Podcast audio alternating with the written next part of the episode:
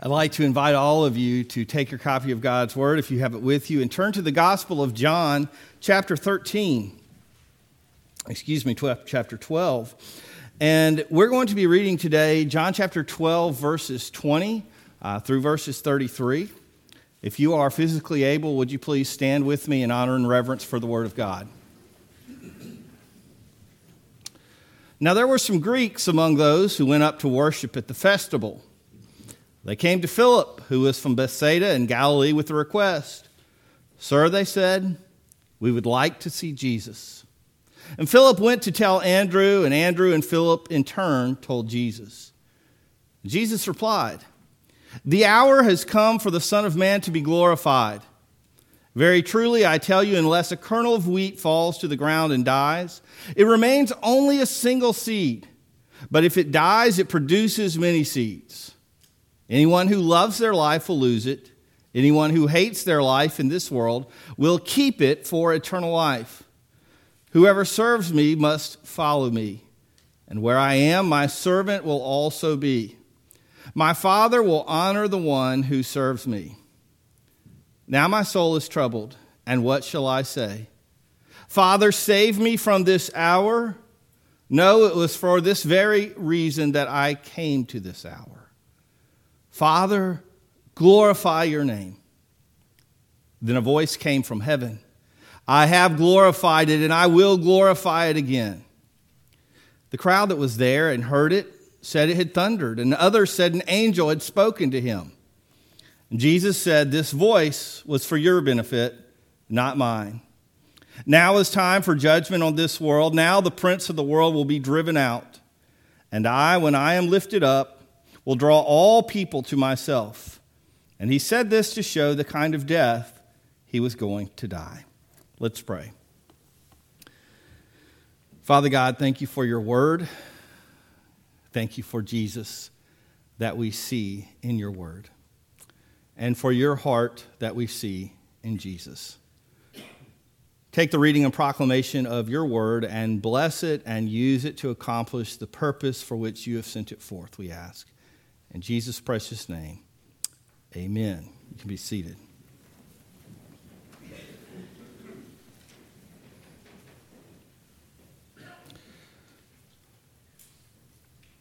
After 25, now getting close to 26 years as a minister of regularly giving Bible studies, sermons, talks, so forth and so on, I have learned that people like a story.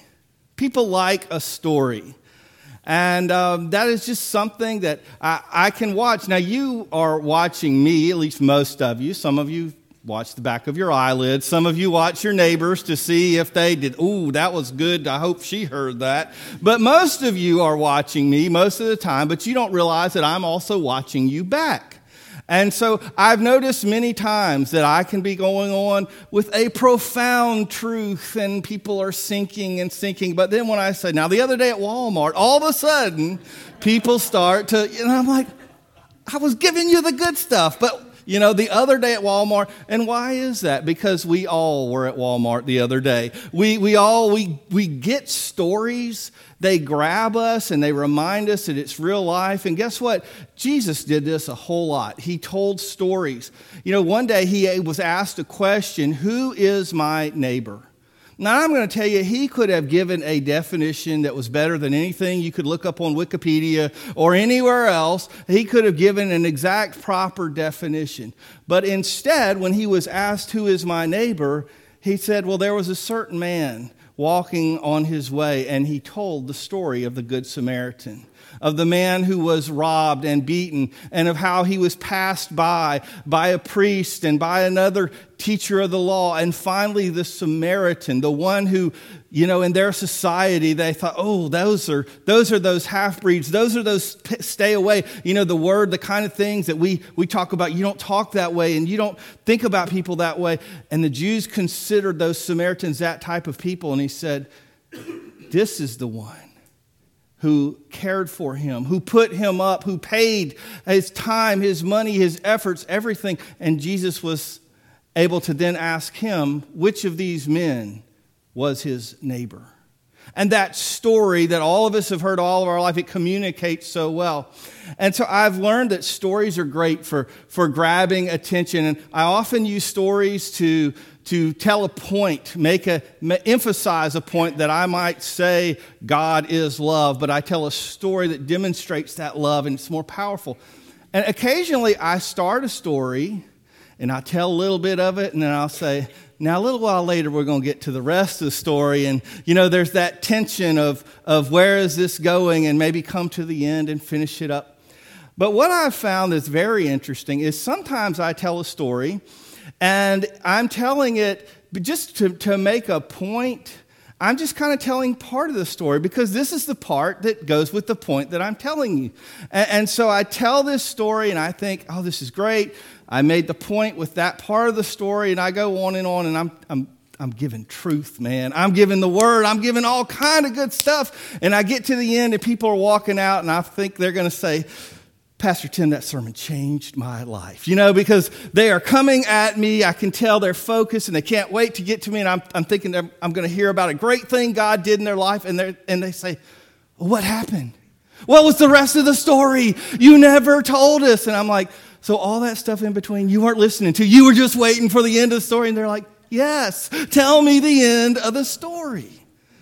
Why is it that we're wired like that? I mean, how many times have we sat through a mediocre TV show or movie that we think this is horrible, this is terrible, this is no good? but I got to see the end. I got to find out how it goes. How many times have we started a bad book and at least we flip to the last chapter because we got to know how it ends? There's something in us that likes to hear, as Paul Harvey said, the rest of the story. We want to catch the end of it. We want to we want to find out what's really going on here. And so in this passage, it's a, it's a very odd one to me, or it was. I don't know if you've ever caught this before, but there's a story, and then it just kind of.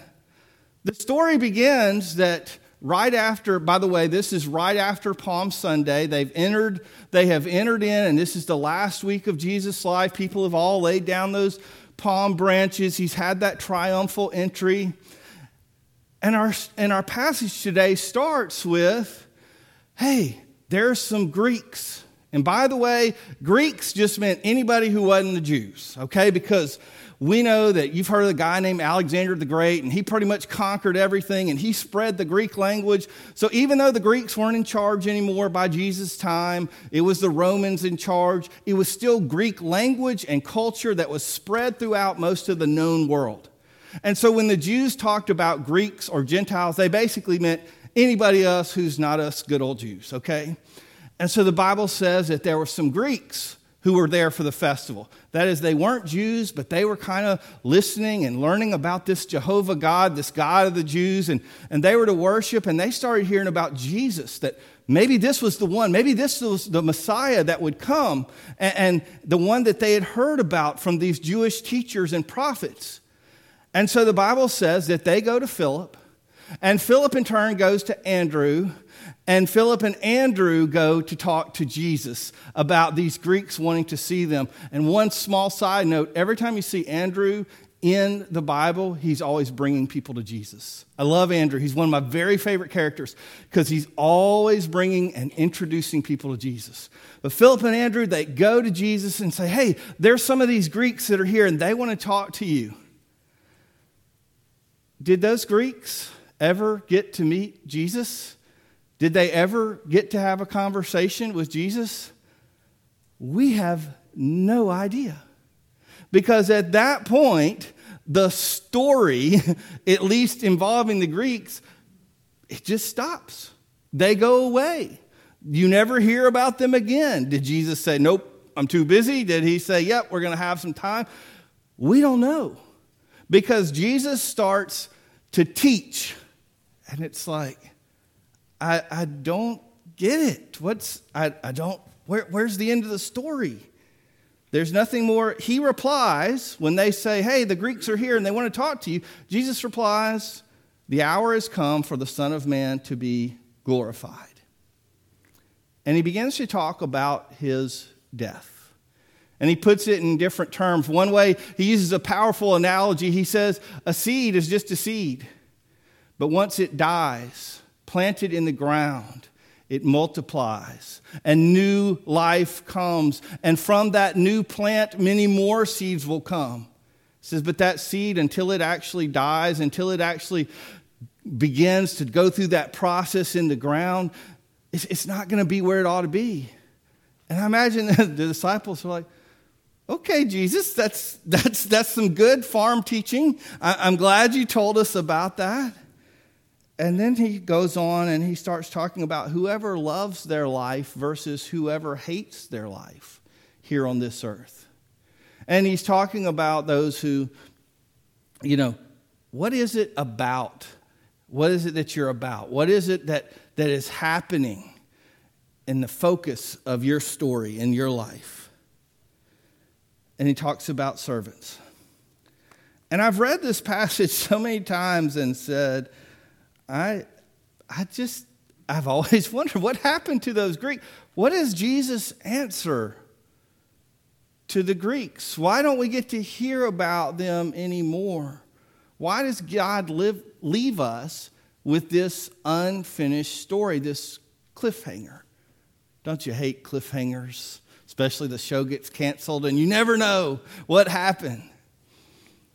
And then I realized it was part of the story. It took me reading someone else and listening to their teaching until I realized that Jesus was answering the story about the Greeks. You see, Jesus, when he was approached and said, Hey, the Greeks, that is, those non Jews, those people outside of Jerusalem and Judea, but the rest of the world, they're coming and they want to hear. And Jesus' response was to tell them how the rest of the world would hear. It wasn't just about those particular Greeks, those few who happened to be traveling along with the other Jewish worshipers on that celebratory week leading up to the Passover, but it was for all mankind. Jesus said, Hey, we're going to talk to the Greeks. We're going to tell the Greeks. We're going to show them and teach them how to believe. How is this? It's going to be through my work on the cross. Just as a seed, quote, dies and then it comes into new life and a, a plant which will produce more and more seeds, Jesus said, My death will be how they learn. The Greeks, that is the uttermost parts of the world, the rest of the world, us. We're the Greeks. We're part of that. It's so funny because we talk about, hey, if something confuses us, that's Greek to me. But guess what? What? In this story, in this time, we're the Greeks. We're part of the rest of the world that knows about Jesus not because we had a chance to sit down and personally talk to him on the day of Palm Sunday, but we know about him because of his work on the cross that he would die for our sins, that he would bear all of our iniquities, dying on the cross. And the Bible says that uh, here, both in this passage and in John 3 that we looked at last week, talks about Jesus being lifted up on the cross. And Jesus was lifted up, and the Bible says, If I be lifted up, I'll draw all men to myself, Jesus said. He was lifted up on the cross.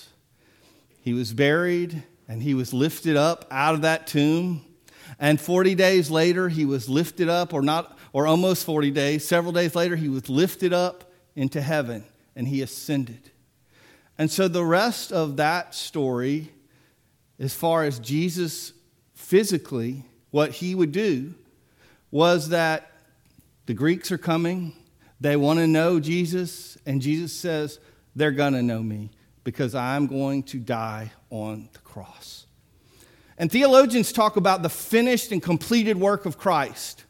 And they are very correct in that sense that his work is completed on the cross. There's not one more thing that has to be uh, sacrificed for the sins of mankind. His death covered it all. We don't have to do Jesus' death plus our own works, plus our own goodness to get to Christ. His death covered everything. But when we talk about that finished work of Christ, we're talking about what he physically did in his own body before he ascended. You see, because what Jesus did was not yet all of the story. He paid the price, that was finished. But the part about sharing the message, the part about knowing about Jesus and his crucifixion, that would be carried on by his people. Jesus makes it clear. He says, Anyone who loves their life will lose it, while anyone who hates their life in this world, and that is rejecting the worldliness all around us and following Christ. And listen, verse 26 Whoever serves me must follow me. And where I am, my servant will also be. My Father will honor the one who serves me. Jesus finished his part of the story, but it's up to his followers to finish the rest of the story. Jesus said, I sacrificed for mankind, I died for them, and I died that they might know the story. And my people, my followers, if they are like me, if they are to be true disciples, if they are to be ones that really honor me, like me as, as I sacrifice, so that they will sacrifice, so they will deny themselves, so that the world might know. Some of you have read those types of little books that have, you know, choose your own path story you know if you if she said yes turn to page 82 if she said no go to page 92 and you kind of decide which way you want the story to go and Jesus says the story, the rest of it, is up to you as believers. You see, Jesus physically doesn't walk this earth anymore, but he called the church his body. He called us to be his hands and his feet. So the work of Christ on the cross is finished, but the work of telling people about what Christ did on the cross will never be finished until Christ comes again. And Jesus said, If you're my servants, if you're my followers, if you're those who love me, then it's your job to finish the story. Jesus didn't leave you on a cliffhanger, Jesus left you with a baton. Jesus left you with a mission. I've done my work on the cross. Now, your work, your turn, is to take and live a sacrificial, God honoring life as I live and to tell others about what I did. Finishing stories isn't easy. Lots of times when famous people die, if it be Charles Dickens or some other writer, they'll leave some work unfinished and people will try to finish it for them. You don't have to finish anybody else's story, though. You simply finish yours. You take up your role in the gospel story. You follow Jesus. You seek him. You serve him. You learn that this, my life is not about me. Just as Jesus said, hey, this hour and he was talking about the hour of his death, of the arrest, of the persecution, of the agony on the cross. He says, Am I going to ask God to get out of this? He said, no, This is the hour that I came from. This is the time, this is my part of the story, and I'm going to do it. And God calls each of us to bear our crosses. He calls each of us to live out our stories to honor Him. So, what are you going to do with your story? You can choose to live your life loving this world. That is loving what everybody else in society says are the things that are good to love. Well, I want to, you know, I want to live in a certain kind of house. I want to have some cars. I want to have a certain amount of friends. I want to have a, this kind of relationship. And And we have the American dream. I'm sure other countries, Switzerland probably has the Switzerland dream. We, we all have ideas and thoughts about in our culture that says this is what makes you truly successful and satisfied. But God says if you want your story to track with my story, if you want to really be like me, then just as I lived through difficulty, through hardship, through tough times, but I kept on my purpose toward the cross so that all mankind might be saved. If you love me, then you'll follow me and you'll live a life of sacrifice, of following, and of sharing the good news so that the story of what I did on the cross will keep on bearing fruit. And as we die to ourselves, new life begins, just as Jesus' death brought new life and eternal life for us. What's the story of your life been so far? I don't know if you've ever had been given that exercise. If someone's ever said, "Hey, in just a few minutes, pinpoint your life, sum it up, and hit the highlights and and and Tell me where your life's going. I've had to do that before, and it's, it's kind of a sobering exercise because you realize we've all only got so many years, and you start to think, well, here's some things I've done, but here's some things I haven't done. Use your time and your story wisely so that you can be a part of God's story. Pray with me. Heavenly Father, we come to you and we ask that our lives would be about your story. They, we, they would be about magnifying your name, bringing you glory and honor for the love and service, the kindness and grace that you displayed for us through Jesus Christ on the cross. Father, if there's anyone who does not know you, Lord, may this be the day that they lay down their resistance. Father, that they accept, that they believe your truth. And Father, for those of us who have begun that path and that journey, Lord, help us to understand that it's not, it's not just about entering God's family so that we may get all the benefits, but God, it's about entering your mission and your story and we have a part to play as your body and your hands and feet. That we share your love and salvation with all mankind so that each one might have the very same opportunity to be forever with you, to be eternally part of your family. God, we pray and we ask all these things in Jesus' precious name. Amen.